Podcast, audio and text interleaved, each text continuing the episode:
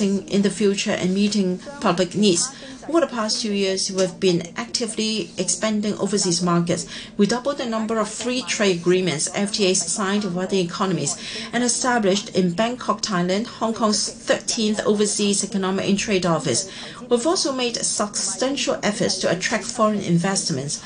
According to the latest annual survey conducted by Invest Hong Kong and the Census and Statistics Department, the number of businesses operations in Hong Kong.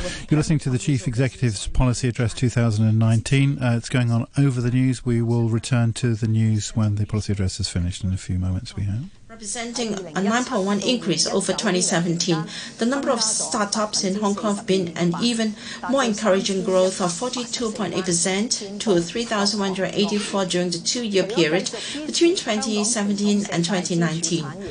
Apart from giving continuous support to our four traditional pillar industries, namely financial services, tourism, trading, and logistics, as well as professional and other producer services, we strive to promote the development of innovation technology, cultural and creative industries, and environmental industries. While maintaining a free market economy, the government proactively plays the role of facilitator and promoter, making every effort to increase land supply, invest in nurturing talent, promote external affairs, improve the business environment, and implement tax concessions measures with a view to enhancing the competitiveness of Hong Kong. In parallel, the government capitalizes on the opportunities brought by the Belt and Road Initiative and the development of the Guangdong, Hong Kong, Macau Greater Bay Area with the aim of creating new growth areas for economy and opening up new markets for Hong Kong's enterprises and professional services. While Hong Kong economy is facing both external and internal challenges, I believe our efforts of past years will help us brave the difficulties ahead. In the face of an increasingly austere economic situation, apart from rendering assistance to Hong Kong enterprises, the promotion of products and services to mainland market, the government is also seeking the policy support of the relevant central authorities for, among other things, tax concessions for enterprises wishing to shift from exports to domestic sales and streamlining of its approval process with a view to enhancing the competitiveness in the mainland domestic market. Meanwhile, we'll continue to explore overseas markets. We assist local enterprises and professional services to explore the B&R markets. We'll organize delegations and invite mainland and Hong Kong enterprises to conduct joint promotion activities in the B&R economies and seek the policy support of the relevant central authorities to extend the incentives and facilitations currently enjoyed by mainland enterprises to Hong Kong enterprises intending to set up businesses in the mainland's overseas Economic and Trade Cooperation Zones (ETZs) to facilitate and support Hong Kong enterprises to expand their markets in the mainland and overseas. The financial sector announced this year the injection of $2 billion into the dedicated fund on branding, upgrading, and domestic sales (BUD Fund), and $1 billion into SME Export Marketing Fund, as well as the doubling of the fund seeding to $2 billion per enterprise under the BUD Fund's mainland program and FTA program. We believe these measures will help our enterprises expand in the mainland's domestic market and support market development in economies with which Hong Kong has signed FTAs, including establishing a presence in the ETZs in these markets. The violent incidents of the past few months have seriously damaged Hong Kong's international image and undermined its attractiveness to overseas investors. Once peace is restored, we will, in collaboration with the relevant organizations, chambers of commerce, and professional bodies, devote more efforts and resources to carrying out promotional work and other effective measures to rebuild confidence in Hong Kong as soon as practicable.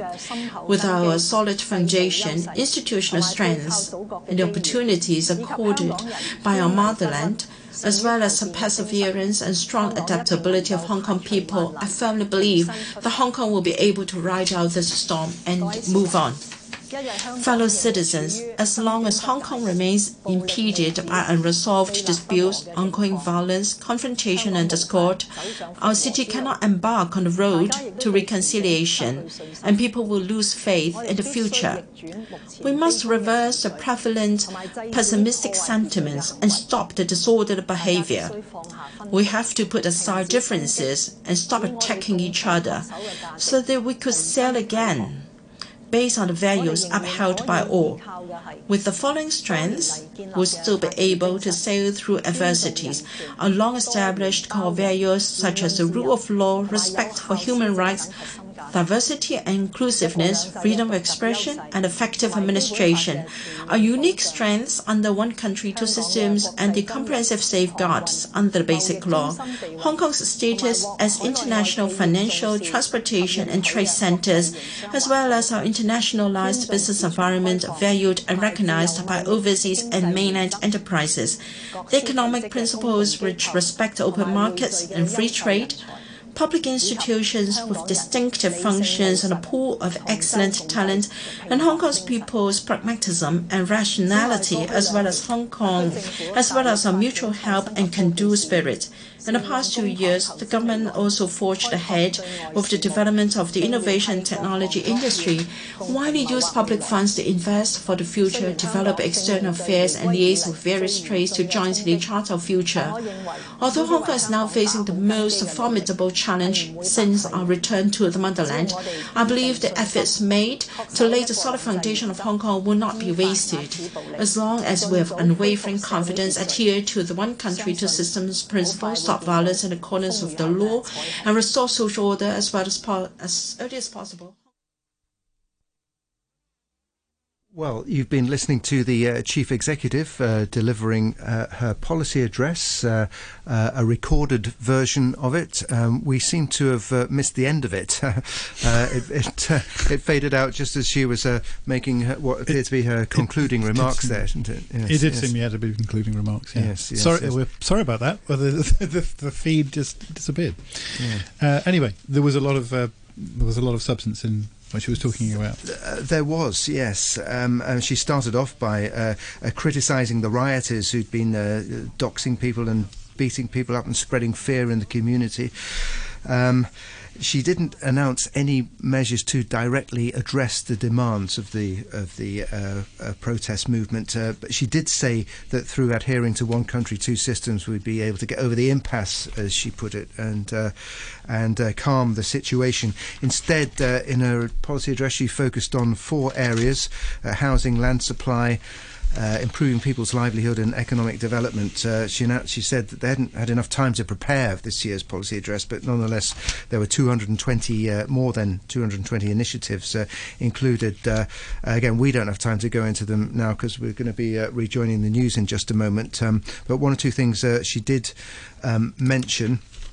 Um, on uh, housing, uh, making it easier for people to get mortgages, uh, for instance, um, um, more help for people uh, living in uh, in public rental housing, and also for people uh, on low incomes not living in public rental housing. various relief measures announced on land supply. She talked about that the government would be invoking the Lands Resumption Ordinance to um, um acquire sites for housing for public to build public housing in the new territories, and also made it clear that uh, the administration would be going ahead with the Lantau Tomorrow Vision project. That's the big artificial uh, islands between Lantau Island and uh, Hong Kong Island, and uh, a number of um, uh, initiatives that she announced to, to do with livelihood, public health, um, support for outlying island ferry routes, and so on, and also on economic development um, and the Belt and Road project, and so on. Um, we will have full coverage of the policy address uh, in uh, News Wrap this evening. Uh, plus, we've got uh, news uh, bulletins on the hour every hour throughout the afternoon. Um, what we're going to do now is return to the one o'clock news, which is a 15-minute news bulletin. We're going to pick up there, and then after that, um, we'll we'll be hearing from Karen Coe and the One Two Three Show. Thanks. Based upon some unethical lapse? Absolutely not. US Vice President Mike Pence and Donald Trump's personal lawyer, Rudy Giuliani, have refused to cooperate with a House of Representatives impeachment inquiry against the president. Both men said they wouldn't heed subpoenas for documents related to the president's efforts to pressure Ukraine into investigating his Democratic political rival, Joe Biden. The Pentagon also said it would not hand over material. New research suggests that living in a very polluted area could damage your memory as much as aging 10 years. Warwick University academics in England studied 34,000 people across the country and found those living in the most polluted places had memories equivalent to people 10 years older than them. They described the effect as strong and worrying. Scientists say the humpback whale population ravaged by industrial hunting in the southwest Atlantic in the early 1900s has all but recovered to full strength. At the height of the operations, an estimated 25,000 whales were butchered over the course of a decade. Dr. Jennifer Jackson is a whale expert from the British Antarctic Survey. Protecting whales, it's always been really important. Whales live for a really long time. And in many parts of the world, whales really still continue to suffer. But this is a really nice conservation story. After we stopped whaling and let the population recover in the South Atlantic, it's, it's really flourishing. Researchers say the recovery will need to be monitored as the whales compete with penguins and seals for krill, the small shrimp like creatures that they all eat. New research suggests a chance genetic mutation in a deadly strain of the malaria virus allowed it to jump species from gorillas to humans around 50,000 years ago. Scientists say they believe two types of the malaria virus infected a gorilla at the same time and exchanged genetic information. The result was a strain that's now responsible for hundreds of thousands of human deaths every year. Stocks, a short time ago, the Hang Seng Index was at 26,534. That's 19 points up on the previous close. Turnover stands at $45 billion. Currencies, the US dollar is trading at 108.65 yen. The euro stands at 1 US dollar and 10 cents, and the pound is worth 10 Hong Kong dollars. Sport now, and here's Adam Cheung. America's capital city will be represented in baseball's World Series for the first time in 86 years. The Washington Nationals have confirmed their place in this year's Fall Classic after beating the St. Louis Cardinals 7-4 to complete a resounding four-game sweep in the National League Championship Series. The Nationals put up seven runs in the first inning of Game 4 and they never looked back. Their starter Patrick Corbin struck out 12 through five innings of work. Now, the city of Washington last featured in the World Series in 1933 when they were known as the Senators. Washington were without a baseball team for more than three decades until the Montreal Expos moved there in 2005. Now, the Nationals will face either the Houston Astros or the New York Yankees. Gerrit Cole pitched seven scoreless innings to help the Astros beat the Yankees 4 1 and take a 2 1 lead in the ALCS. After a hot start to the postseason, the Yankees have now lost two in a row. Next to football news, the president of the Bulgaria Football Union, Borislav Mihailov, has resigned following the racist abuse directed at England players by home fans during Monday's Euro 2020 qualifier in Sofia. Earlier, the Bulgarian Prime Minister strongly condemned the fans' behavior and ordered Mihailov to quit immediately. The resignation comes after the UEFA president Alexander Ceferin had called for the football family and governments to wage war on the racists.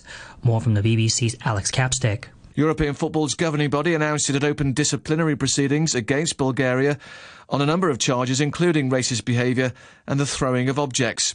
It will be under pressure to get tough on Bulgaria in the face of complaints that it's been too lenient, that paltry fines, anti racist slogans, and stadium closures haven't worked. But UEFA's president Alexander Ceferin has defended its policy on racism, claiming its sanctions for clubs and countries whose supporters are racist are among the toughest in sport. The actions of some England fans have also drawn the attention of match officials. The English FA has been charged with disruption of the national anthem and an insufficient number of travelling stewards. On the pitch, the three-time champion Spain confirmed their place in Euro 2020 after Rodrigo scored in injury time to secure a one-all draw in Sweden. Goalkeeper David De Gea left the game with a groin injury in the second half and is a doubt for United's Premier League game against Liverpool on Sunday. The Republic of Ireland missed out on a chance to qualify as they lost 2-0 at Switzerland. Ireland can still reach the European Championship if they beat Denmark in their final group game next month. And that's your look at sports. And to end the news, the top stories once again. The chief executive has delivered her policy address via video link after pan Democrat lawmakers prevented her from making the speech in Legco. In her address, the CE announced more transitional flats and an easing of mortgage restrictions for first time buyers. And Mrs. Lam also announced the government will use the land resumption ordinance to take back some 400 hectares of brownfield and private land for housing in the next five years. News from RTHK. We care about our community. To contribute to our home, stand for the District Council election. The 2019 District Council election will be held on the 24th of November. Submit your nomination form or nominate your candidate from the 4th to the 17th of October. For details, please visit www.elections.gov.hk or call 2891 1001. A sunny morning the smell of freshly baked pineapple buns. The ding ding of a tram as we head to work. Neighbors laughing. The beguiling beauty of our harbour and skyline. This wonderful city has been built with the love and sweat of everyone. Treasure Hong Kong, our home.